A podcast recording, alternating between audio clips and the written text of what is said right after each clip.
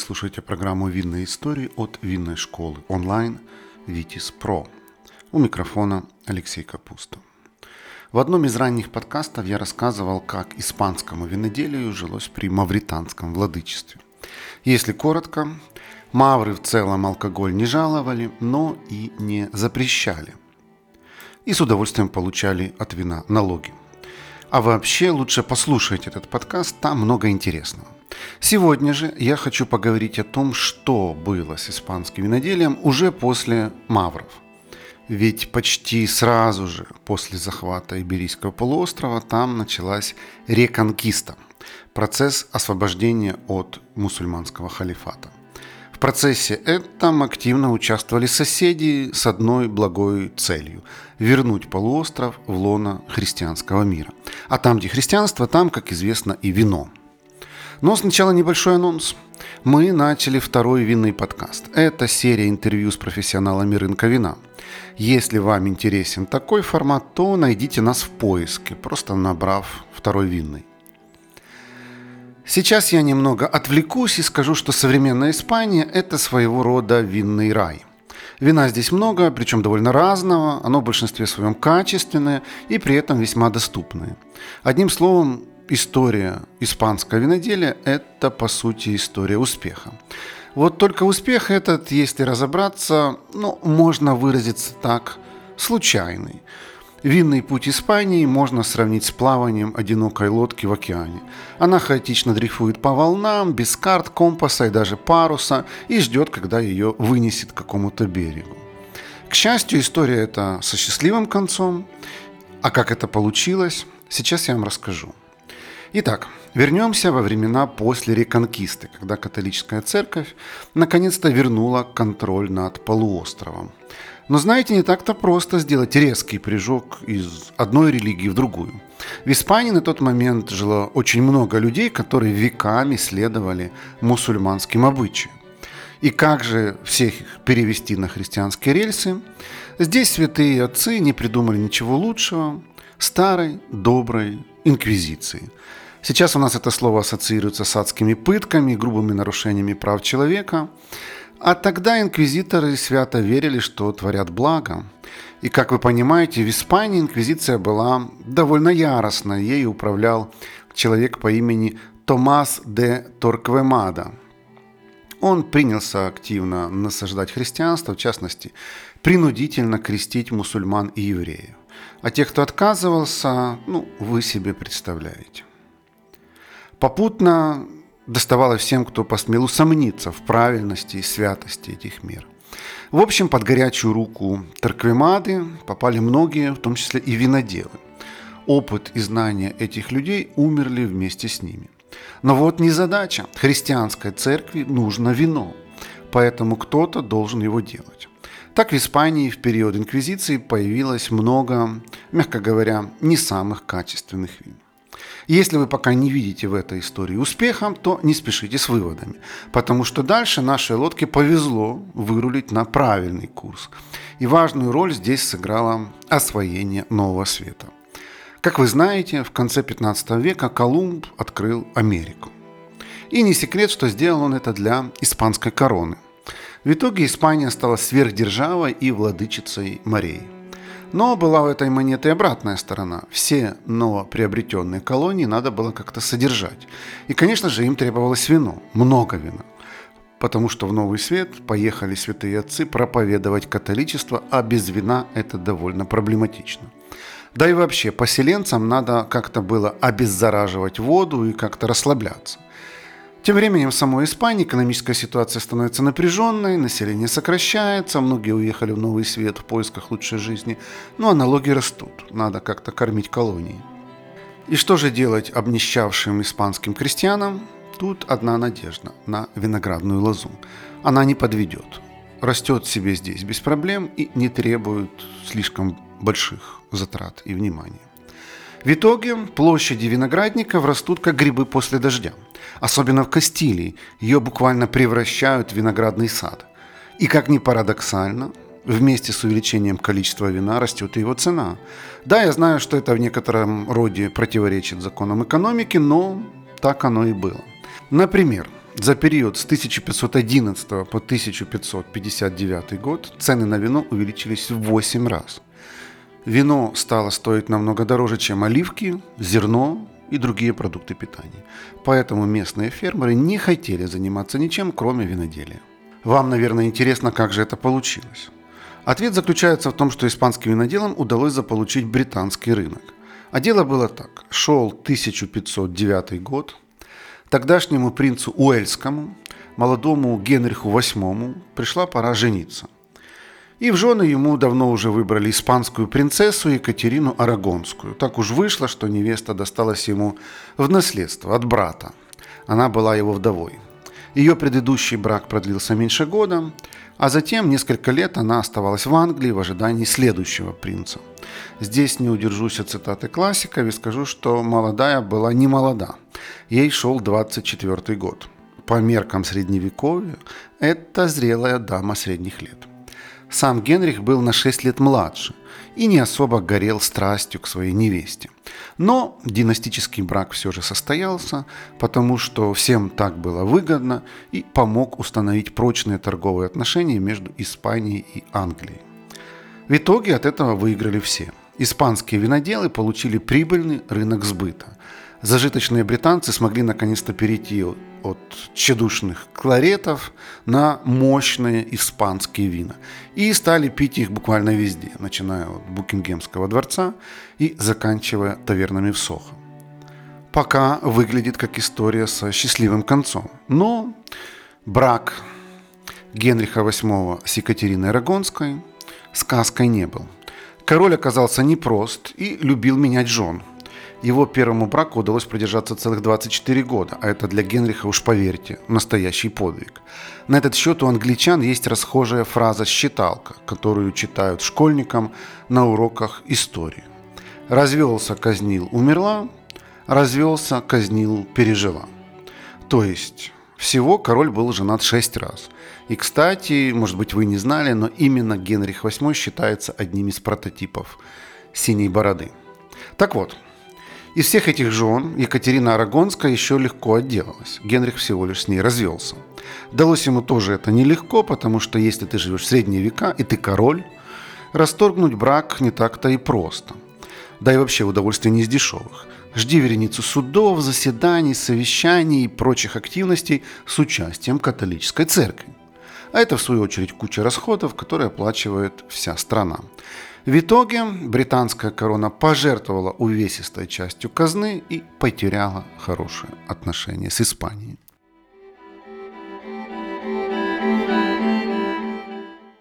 Друзья, наши подкасты «Винная история» и второй винный подкаст медленно, но верно становятся лидерами в своей нише по количеству прослушиваний.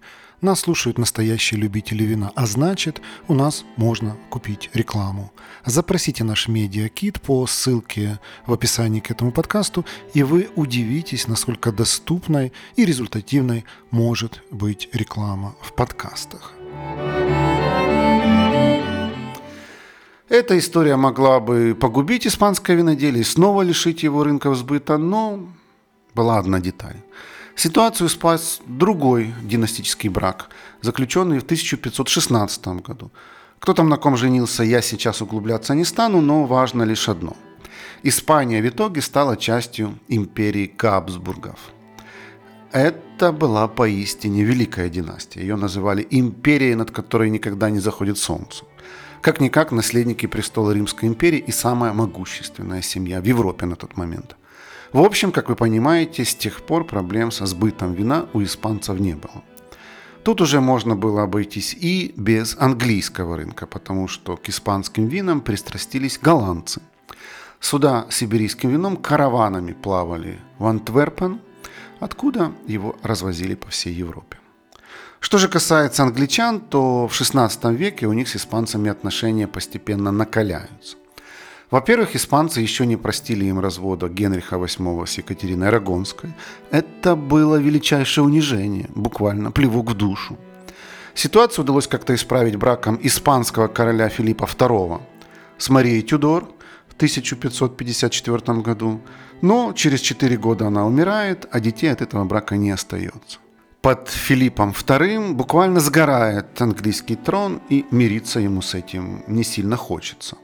Он подкатывает к Елизавете, сестре своей умершей жены и наследницы престола. Но эта дама оказывается с характером, ничего удивительного, она была дочерью того самого Генриха VIII. Но в отличие от папеньки, у которого была дурная привычка менять жен, Елизавета вообще браком не интересовалась. В общем, Филиппу она отказывает, а дальше вовсе разрывает отношения с католической церковью. Для Филиппа это стало огромным унижением. Он затаил обиду на долгие годы. И затем начинается череда событий, которые в итоге приводят к англо-испанской войне. Разумеется, никаких торговых отношений между этими странами в тот период не было. Но британцы ближе к концу 16 века стали активно пить испанские вина и даже ввели в Европе моду на них. И за это надо сказать спасибо одному сэру по имени Фрэнсис Дрейк. В те времена он был королем пиратов, гуру морского боя, наводил ужас на все торговые суда и обогащал английскую корону несметными сокровищами. В общем, жил как мог на кураже и драйве, и в историю он вошел как первый британец, который совершил кругосветное путешествие. А еще сэр Фрэнсис Дрейк просто-таки ненавидел испанцев – Всю свою жизнь он посвятил борьбе с испанской короной. Преимущественно делал он это, разграбляя суда. Флаг Испании для него был как красная тряпка для быка. Видит бинокль и уже не может пройти мимо. А мы помним, что Испания в те времена активно осваивала Новый Свет и отправляла свои корабли в Америку. И не приведи Господь им было попасться на пути у Дрейка.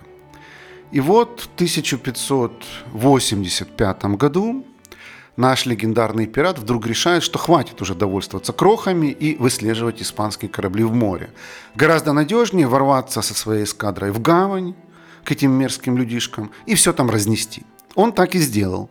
Напал на порт в Кадисе – а там как раз стояли корабли не простые, а та самая непобедимая армада, на которую у Филиппа II были большие планы. Он собирался отправить этот флот к берегам Британских островов, чтобы навсегда покончить с этой страной и сделать ее частью испанской монархии. Не вышло. Там с этой армадой в целом не задалось, но это совсем другая история. Так вот, когда Дрейк ворвался в Кадис – то корабли там стояли без парусов и пороха. Какая удача, думает пират, с легкостью захватывая эти галеоны. Часть кораблей он просто сжигает веселье ради, а другую присваивает, чтобы дальше использовать против Испании. Разумеется, от порта тоже не остается живого места. Из складов выносят все, что только можно. В том числе 2900 бочек с отборным хересом, который готовили к отправке в Новый Свет. А дальше Дрейк привозит все эти сокровища на родину, и британцы открывают для себя херес. Надо сказать, напиток им этот пришелся по вкусу. Его буквально воспевали, и никто бы там, а сам Уильям Шекспир.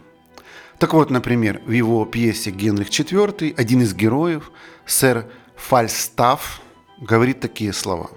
«Хороший херес производит двоякое действие – во-первых, бросается в голову и высушивают в мозгу все скопившиеся от нем пары глупости, тупости и мрачности. Делает его быстрым, восприимчивым, изобретательным, полным ярких пламенных игривых образов, которые, переходя в горло и рождаясь на языке, становятся метким остроумием. Второе действие хорошего хереса состоит в том, что он греет кровь, она для начала холодная, неподвижная, и печень поэтому бледная, почти белая, что всегда служит признаком слабоумия и тупости. Но херес разогревает кровь и разгоняет ее изнутри по конечностям.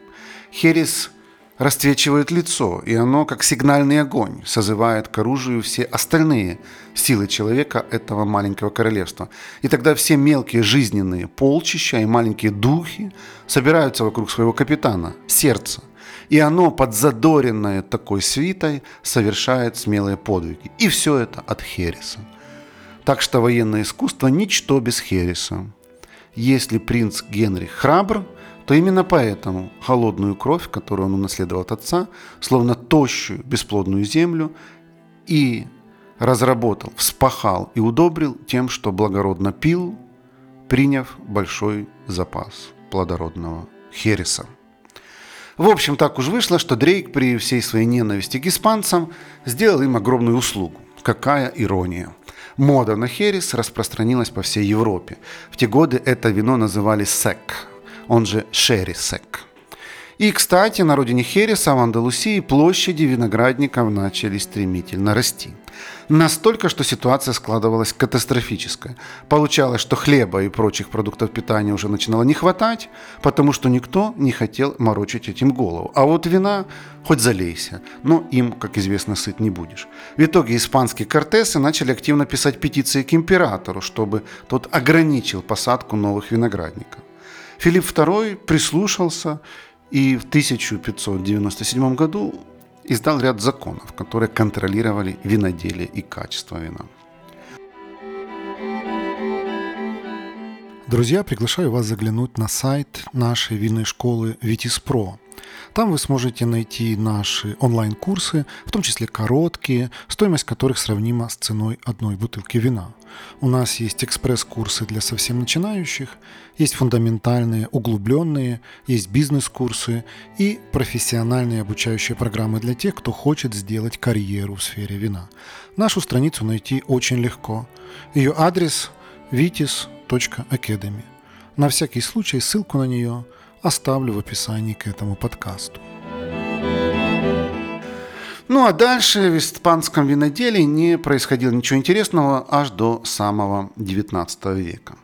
В то время как соседи французы совершают революционные прорывы один за другим, там, наконец-то, сподобились сделать пристойные Бордо, появились именитые Шато.